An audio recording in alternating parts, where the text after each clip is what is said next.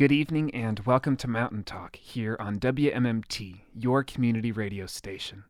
I'm your host, Parker Hobson. On tonight's show, we're celebrating Jean Ritchie, the renowned Appalachian folk musician, singer, and songwriter.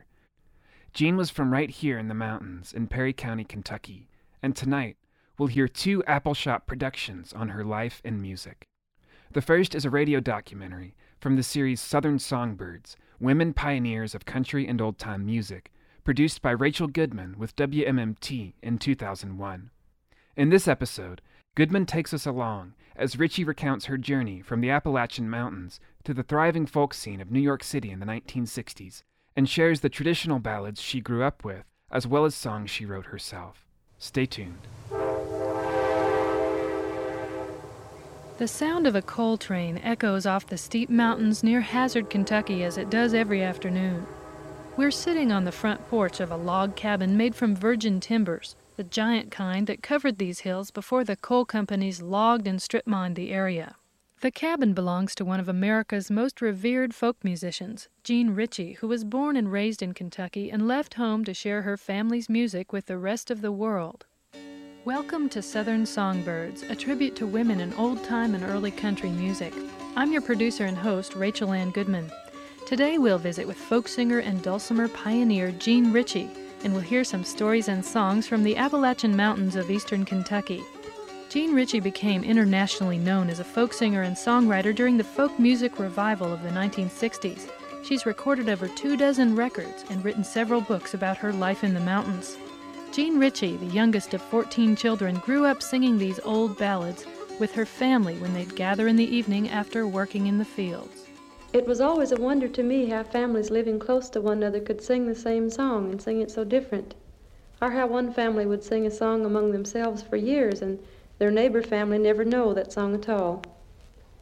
Because we Ritchies loved to sing so well, we always listened to people singing songs we didn't know, and we caught many good ones that way. In my time, Wilmer and I would take turns getting the cows home in the evening, and there was always a great temptation for me to stop at Aunt Mary Ann Ingalls on the way back. Well, in the cool of the day, twilight time, we'd come down from the pasture, me and the old cow Bill and her heifer. And I knew that the cattle would go on home by themselves. I'd turn 'em through the last bars and watch for a while to see if they really meant business about going home, and then I'd take the side road down to the Ingalls. Usually what took me down that way was the sound of lonesome singing coming from their kitchen.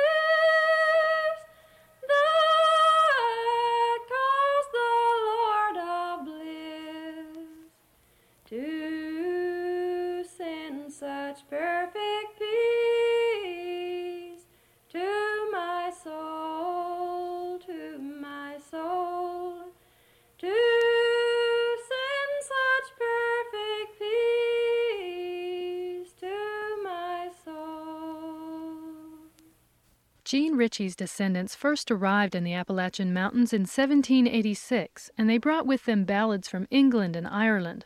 The Ritchie family's music, much of it unchanged by time, was recorded by folklorist Cecil Sharp in the 1920s and later by Alan Lomax in the 1950s for the Library of Congress.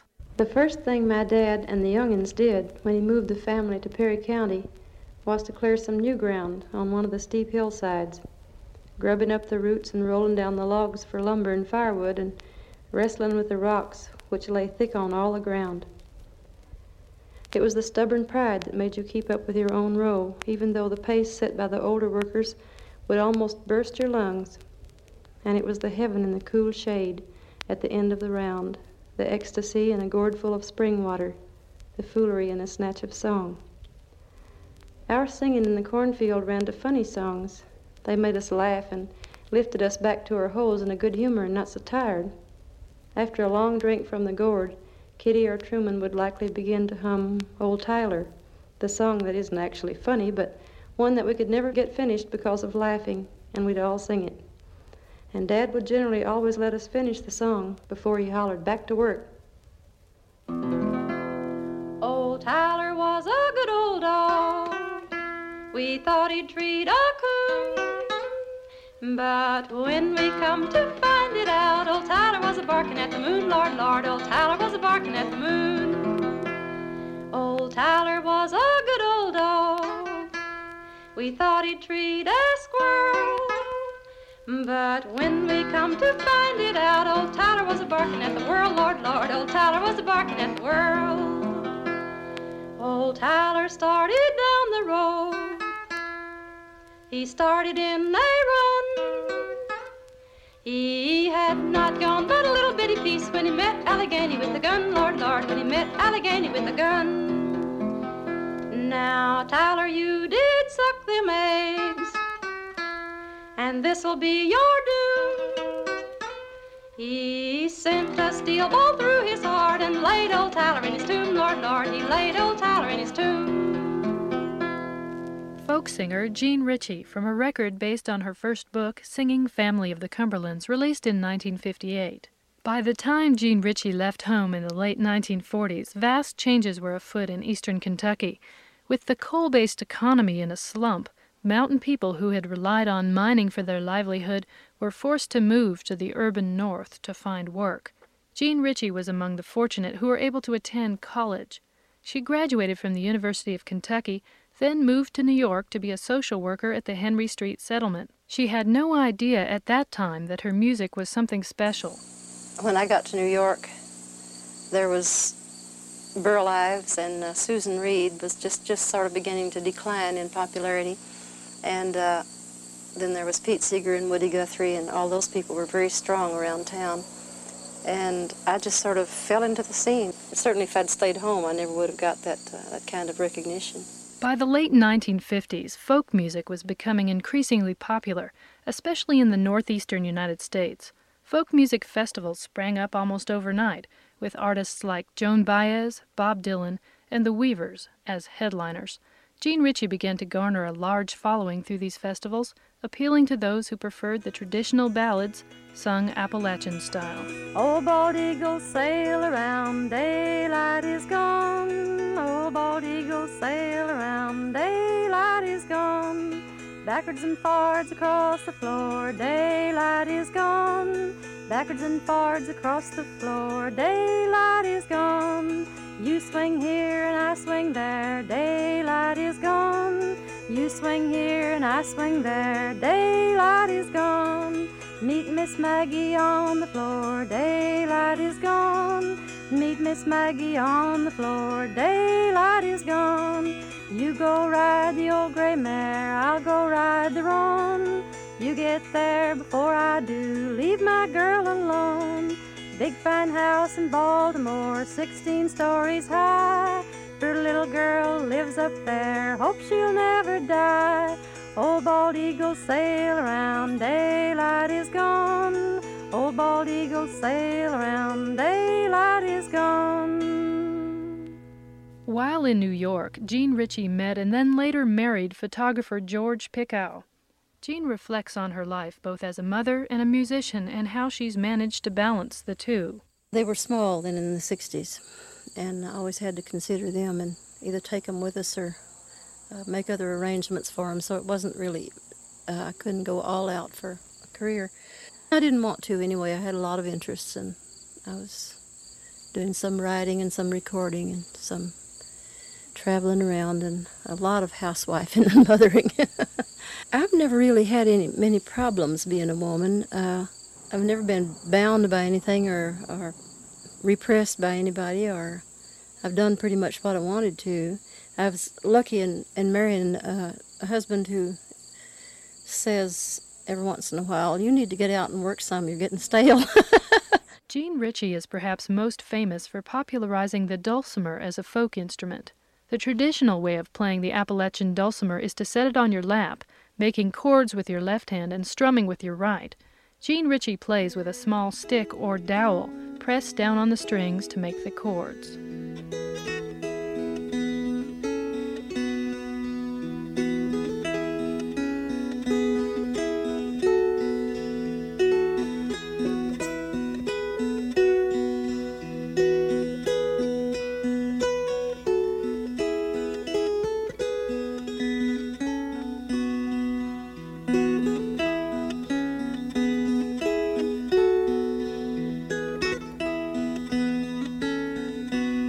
First started to go on subways with the dulcimer in New York, why it was people would just crowd around me and say, "Oh, what is that? Play something for us." And I said, "Well, you couldn't hear it in here, you know."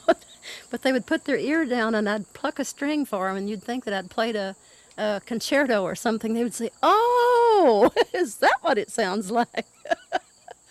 and um, so I finally got a case for it, and then policemen would stop me and say, "What have you got in there?" they thought I, they thought it was a machine gun or something. oh, we had a lot of fun.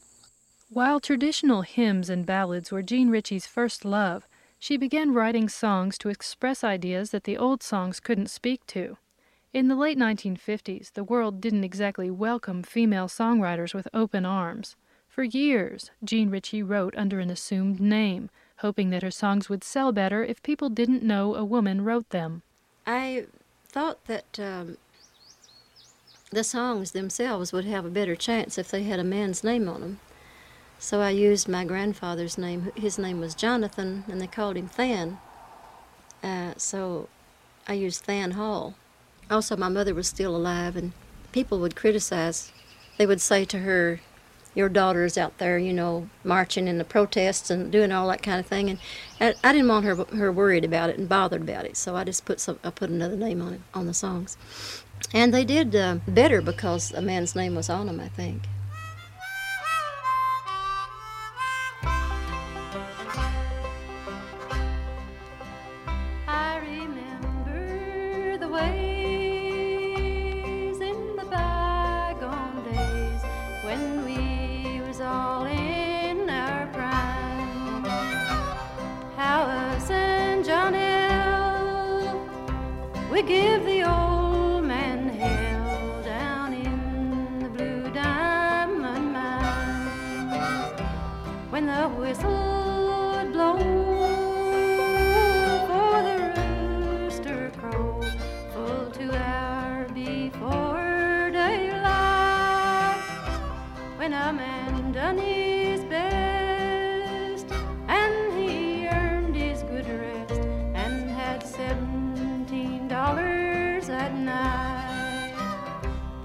In the mines,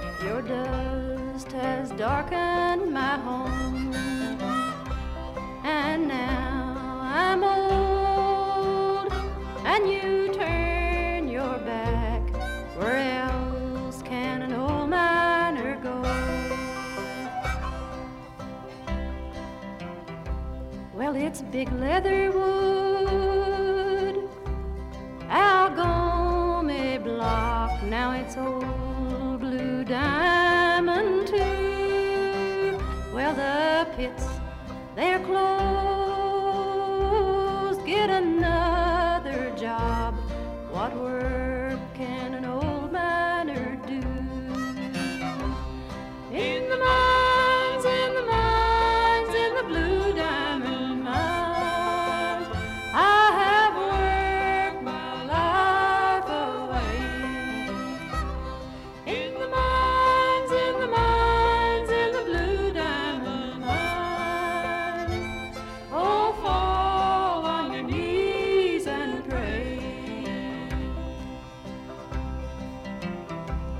John L. had a dream, but it's broken, it seems.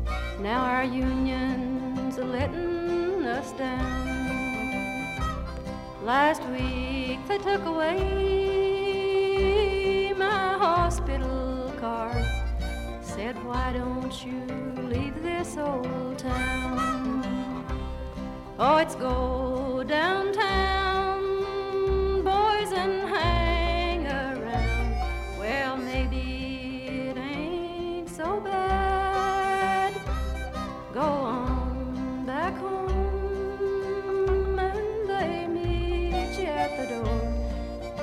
what did you bring me, Dad? In the mines,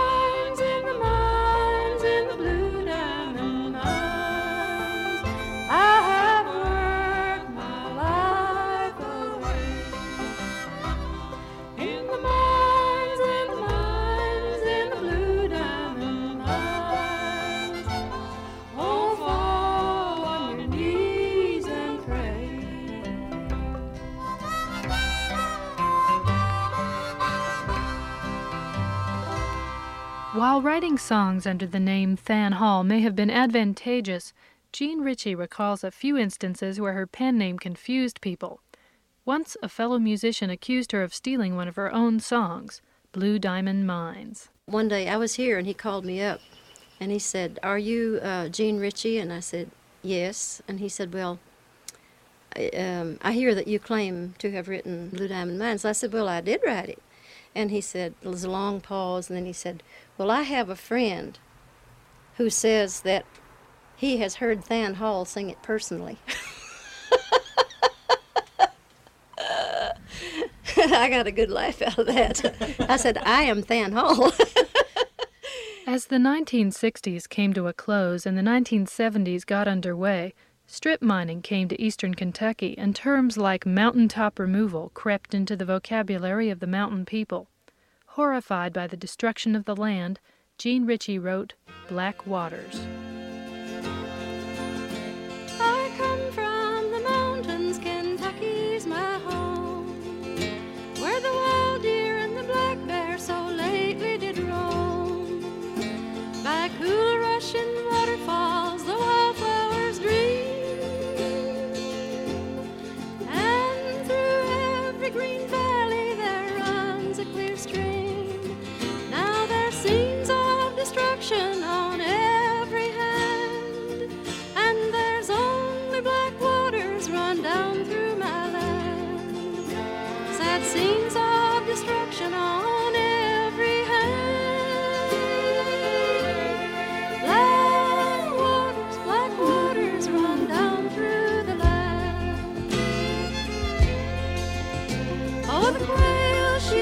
Bird, she sings a sweet time.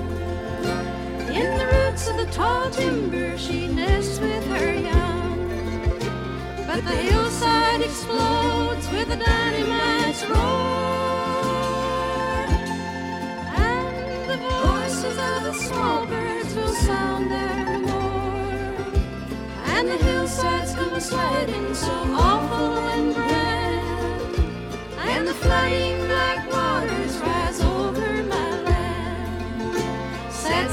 scenes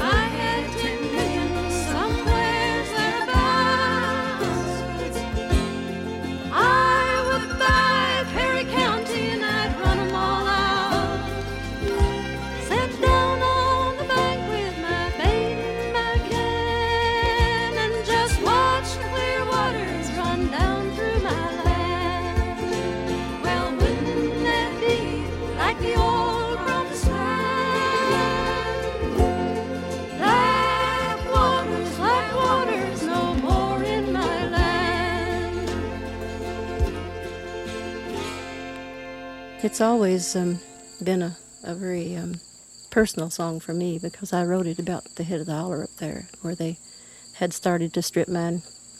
When I did the song, uh, all the places we used to play were suddenly not there anymore, and the place called the Tater Knob, and they took half of it and left the other half standing, so that it was this little knob on the hill was just sliced down the middle, and uh, all the contours of the land were changed. And the worst thing was that the water, um, this little branch that runs down here, it became a dead stream. All the minnows and crawdads and everything died, and um, it was full of silt and, and red sulfur and black coal dust. So that's that's where the song came from.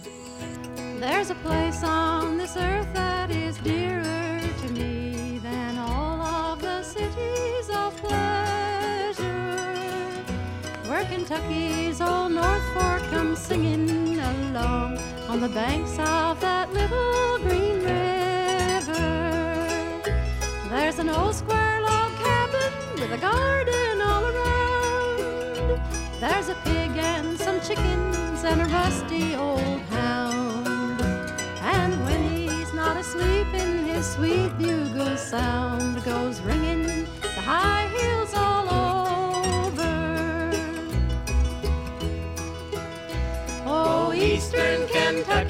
your people so kind.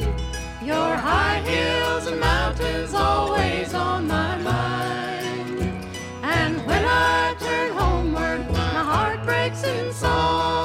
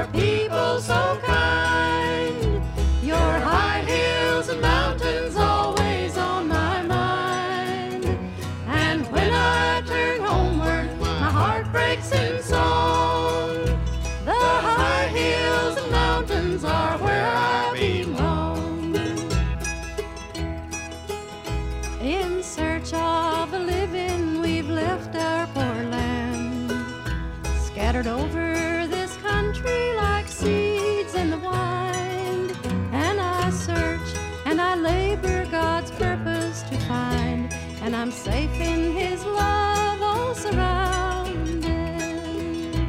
But more and more urgent, the memories call as the years swift and swifter unceasingly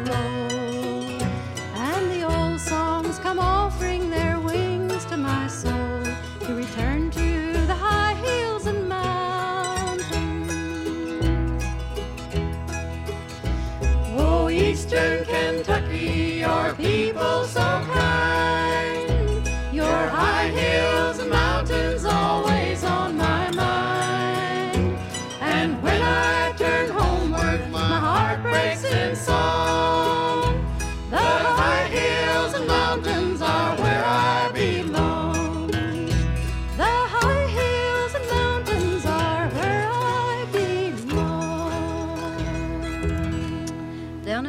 road by a singing river, willows bending over, cool and green the shade. Whittleding flies low, fishes flash their silver, quiet for the heart here in this hidden glade. Far above me, high on the mountainside, crashing sounds we do not know. Engines' fearsome roar, augur's whining bore, ancient rocks scream sudden foe. Oh, my heart is slain, only care and pain can attend betrayal's song. Where are the tears for weeping, what is here for keeping if all the quiet things are gone? I asked Jean Ritchie why people around the world have continued to flock to her concerts for the past 40 years. I think it's because people in cities don't have such a sense of community that we had had when we grew up and that we still have in rural places. It is something that they're wistful about and they, they would wish for themselves and uh, they love it when they come in contact with it. I often wonder why I keep on doing what I'm doing, and I guess what the reason is that I had such a happy childhood and uh, lived in such a wonderful community, and I'm just trying to take that feeling to other people. Um, and sometimes I think that that's the only way we can preserve it um, across across gaps, you know, and uh, until people can rebuild it again. Children, now our meeting is over, and surely we must part.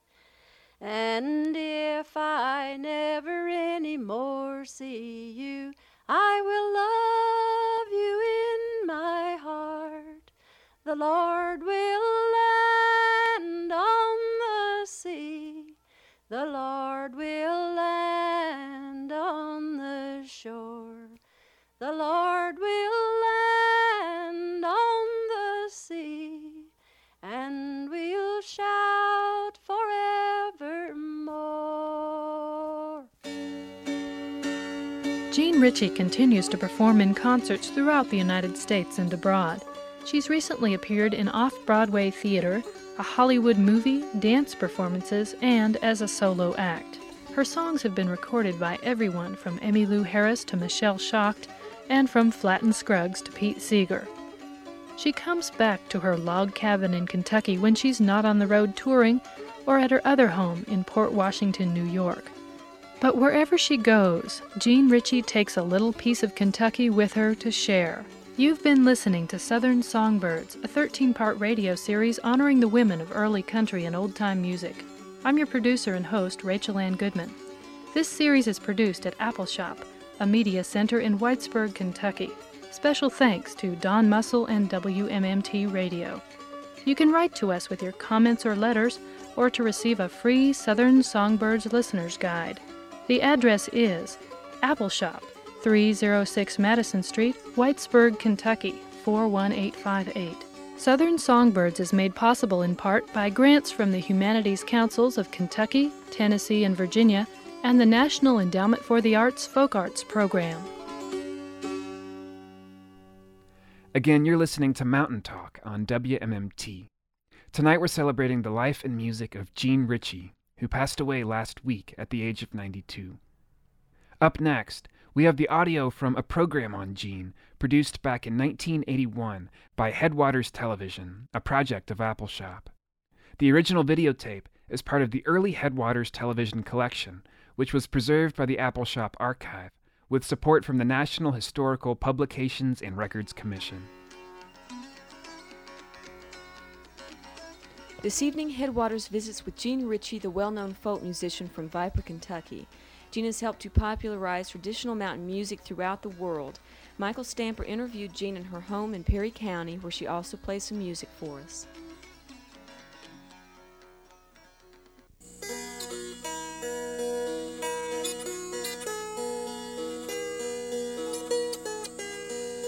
Down in some lone valley, the wild birds do whistle and their notes do increase. Farewell, pretty Sarah, I bid you adieu, and I'll dream of pretty Sarah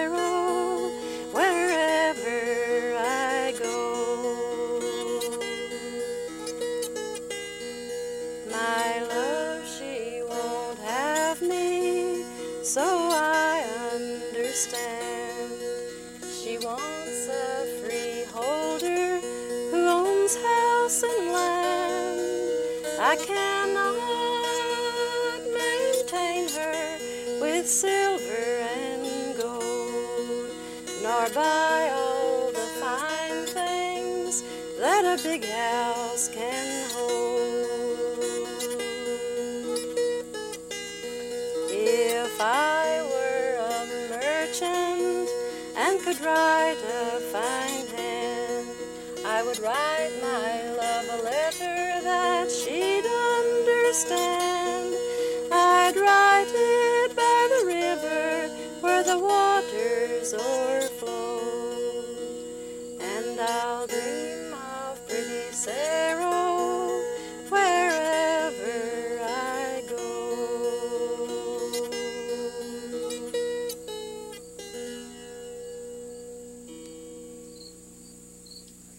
Mama joined the Old Regular Baptist Church when she was 18. She was married at 17 and had a child by the time she was 18.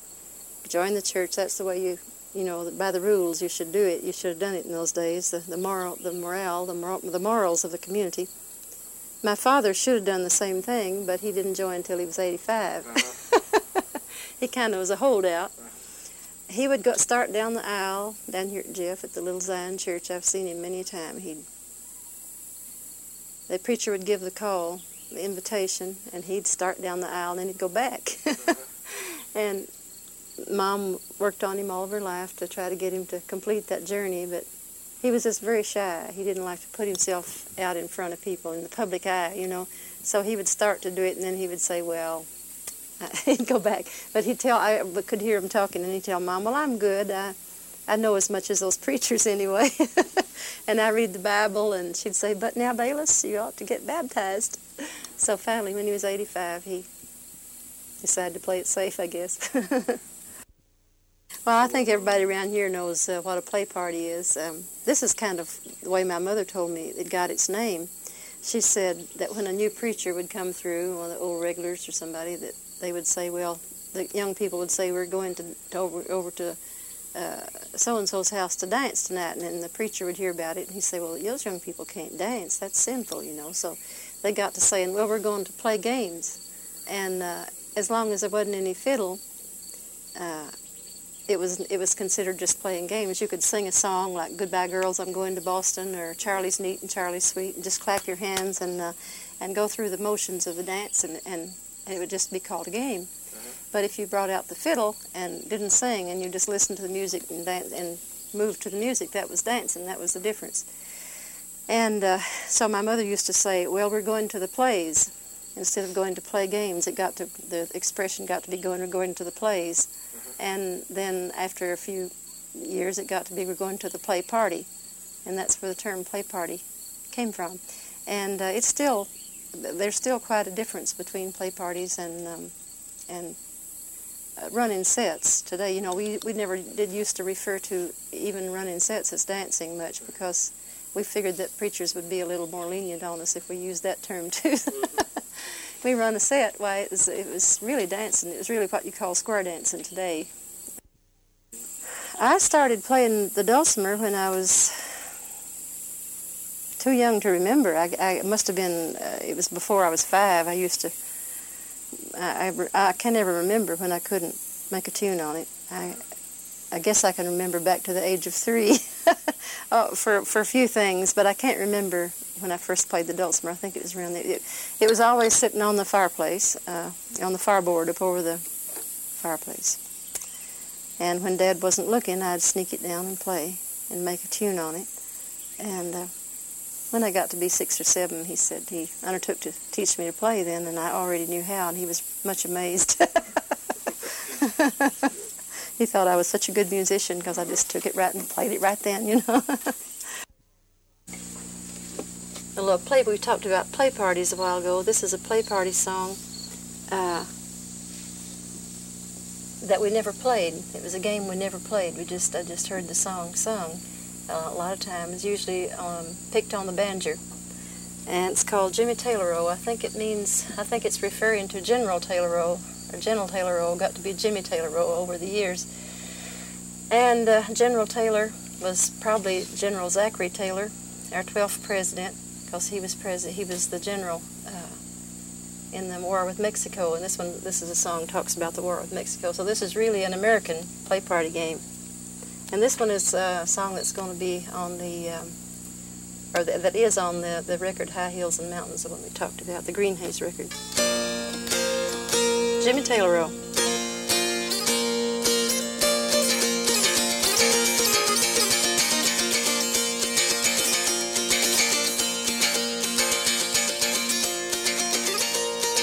Had a little trouble down in Mexico. Nobody hurts but Jimmy Taylor. Oh, hi oh, diddle I day. Hi ho, diddle I day, and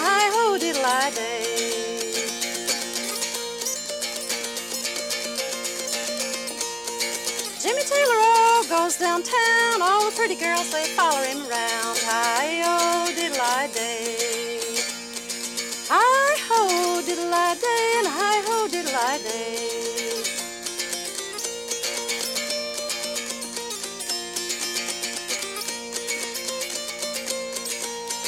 Come to the place where the blood was shed. The gals go back and the boys go ahead. Hi oh, ho, diddle I day.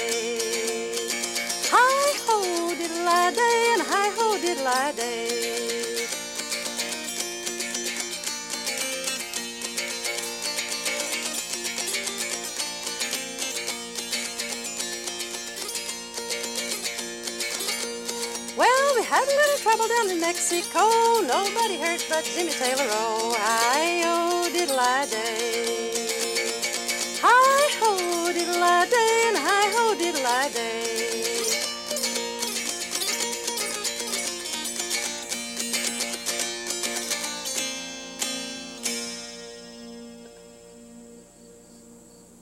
I left home to to do social work. I studied uh, studied social work at the University of Kentucky. I was their first, um, the first one to sign up in the new department that they formed, social work department. And uh, I majored in social work, and then I went to Henry Street Settlement in New York at, on my first social work job. And uh, I worked for the county board of education in in Perry County for about a year and a half, and I kept teaching and going back to school and teaching and going back to school, making some money to go back to school on. That was the war years, you know, and they were short of teachers, so they'd let you drop out of college and teach.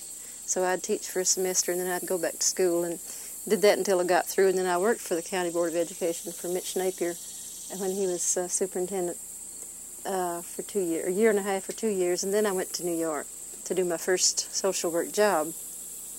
Henry Street Settlement. And I had a dulcimer with me. I just didn't want to be lonesome up there, you know, so I took one with me. We had one of Jethro Amburgey's, and uh, I'd uh, play it in my room after after my work was over. And uh, I was working with children, with young uh, six, seven, and eight, eight, seven, eight, and nine-year-old girls after school, and we'd play games.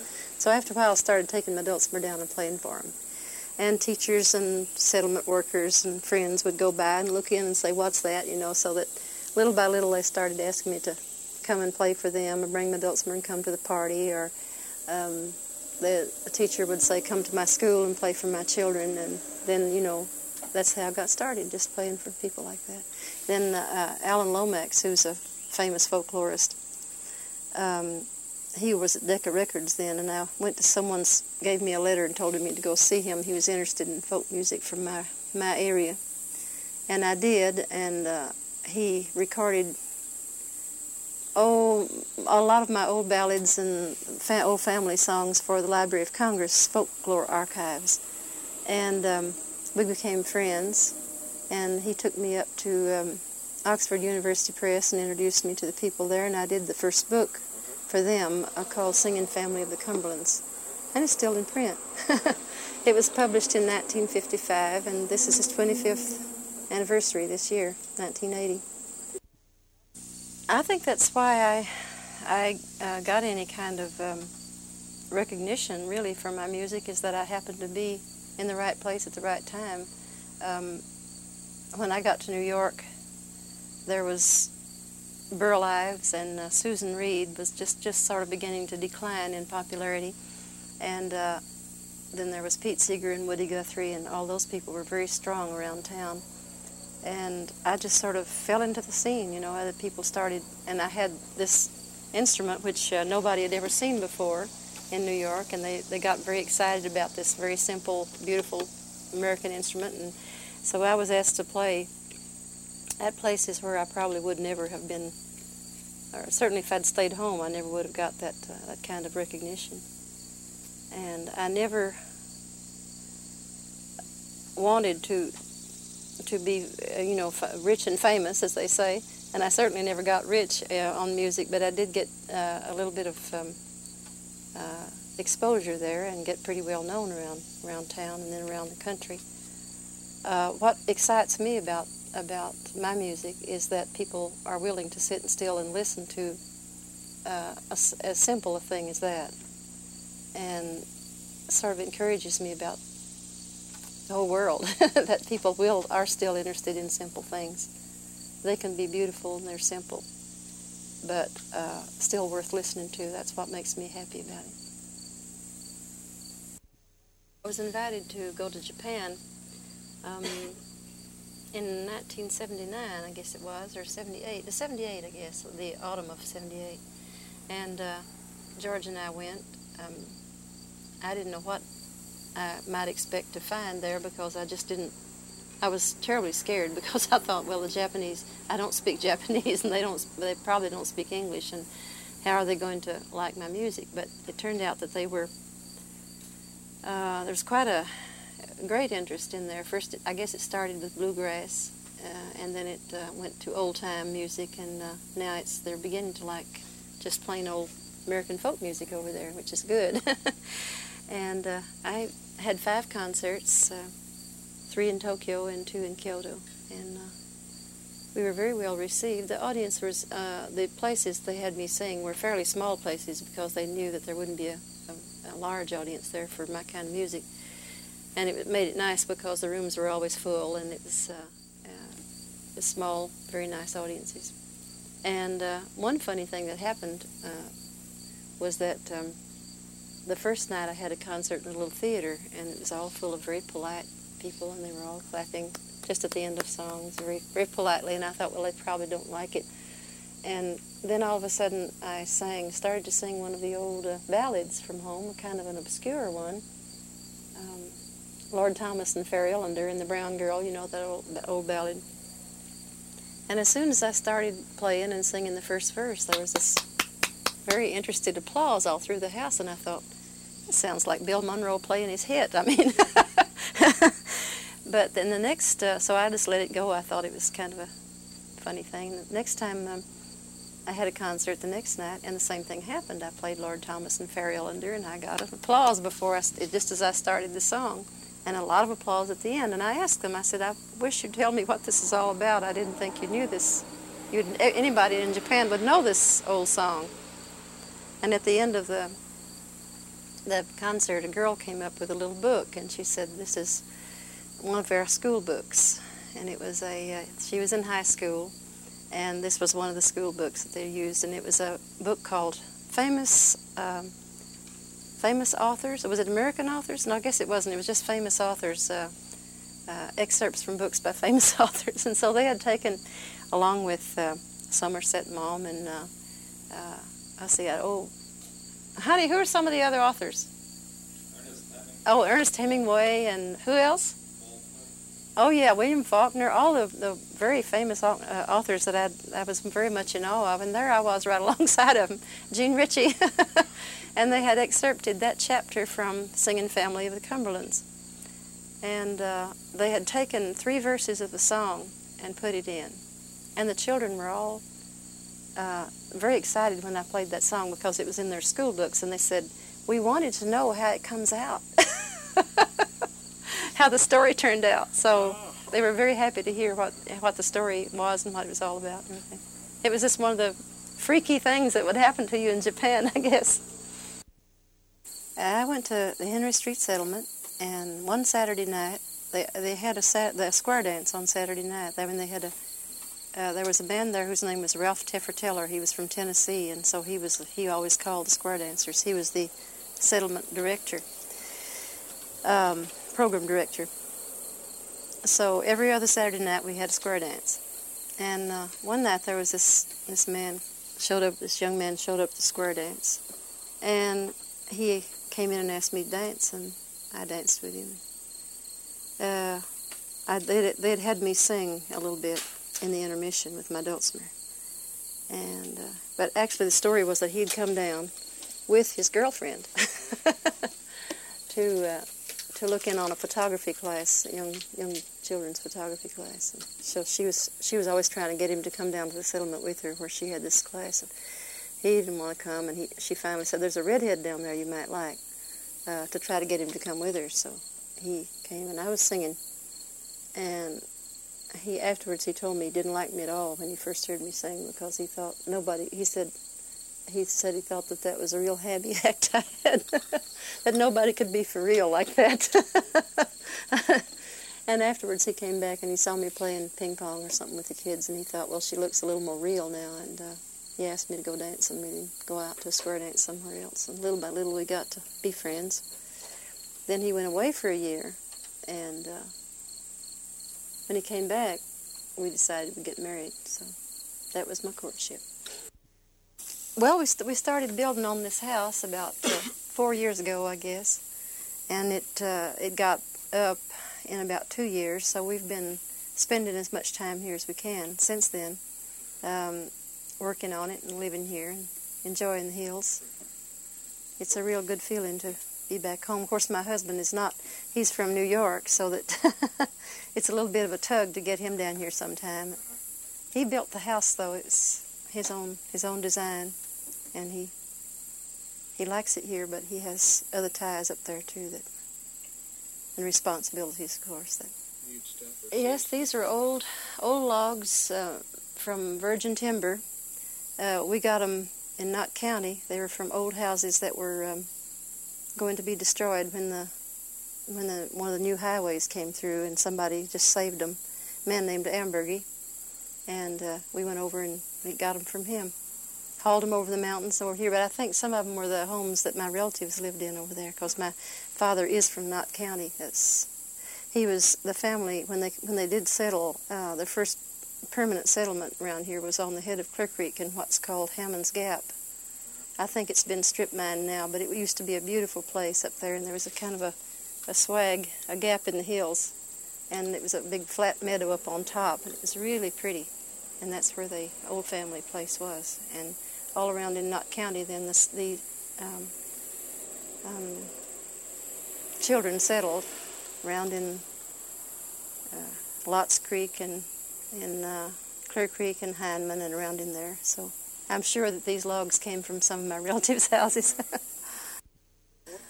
well, as far as I know, uh, they came, the Ritchies, uh, five Ritchies, uh, see, six Ritchie boys came over from Scotland in 1768 and um, came on in, down into the hills uh, a few years later, I guess, these hills. They came across, uh, I guess, through Virginia and uh, and came through there.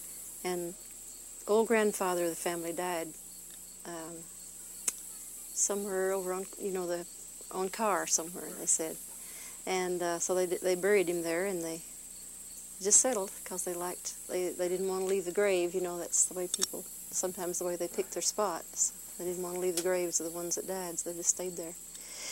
And uh, we've been in this country, I guess. Um, hmm, I don't, the Ritchies and uh, the Combses and the Halls and all those people came in pretty early. I believe the Combses claim they came in 1st uh-huh.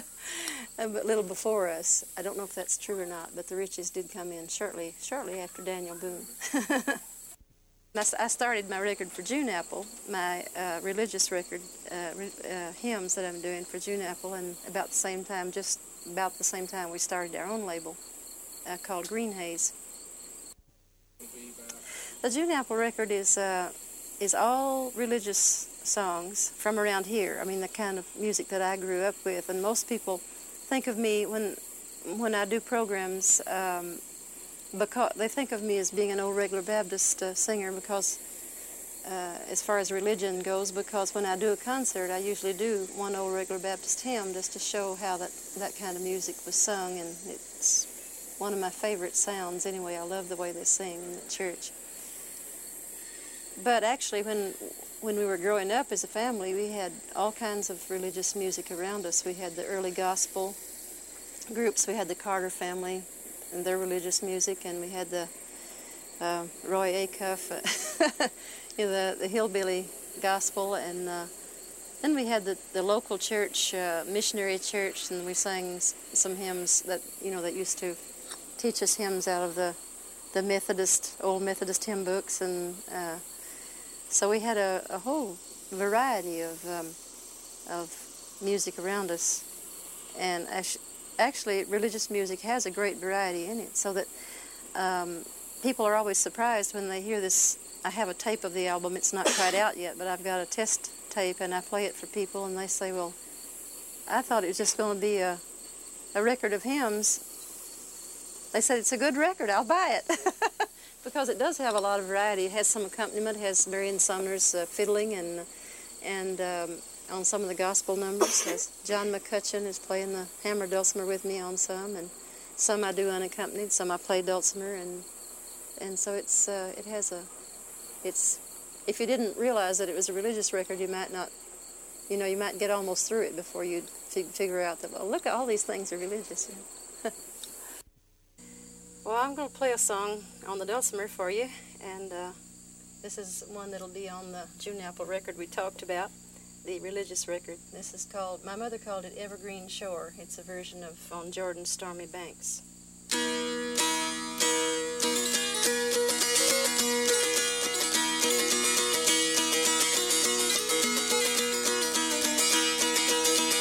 On Jordan's stormy banks I stand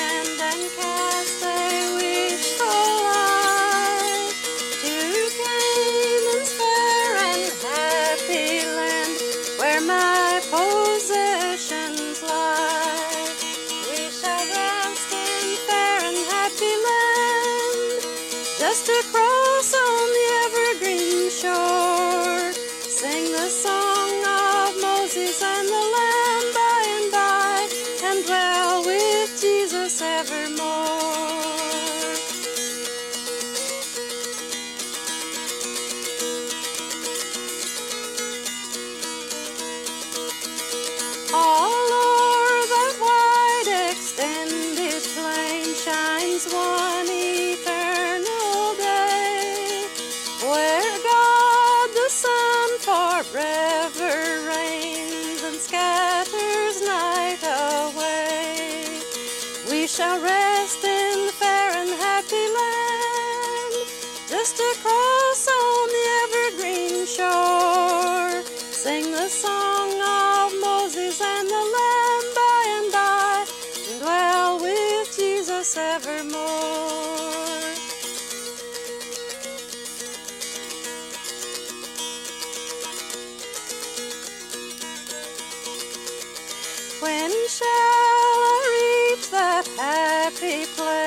and be forever blessed?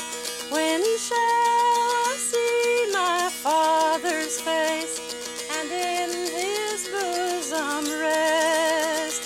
We shall rest in the fair and happy land, just across on the evergreen shore. Sing the song of Moses and the Lamb Jesus evermore.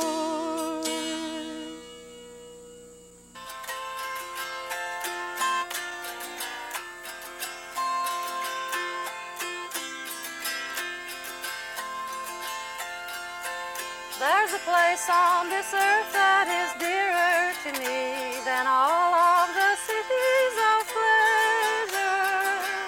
Where Kentucky's old North Fork comes singing along on the banks of that little green river. There's an old square log cabin with a garden all around. There's a pig and some chickens and a rusty old hound. And when he's not asleep in his sweet bugle sound goes ringing the high heels all over. Eastern Kentucky, your people so kind.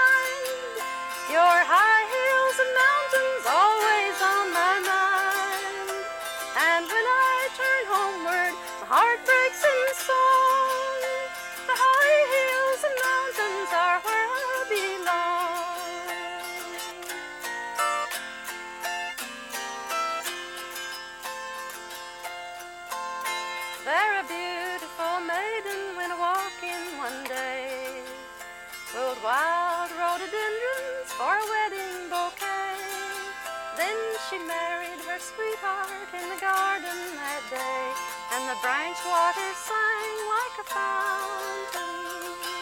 That was Papa and Mama, they both worked so hard, and they raised thirteen children in the fear of the Lord. And the old songs we sang for our day's work's reward went ringing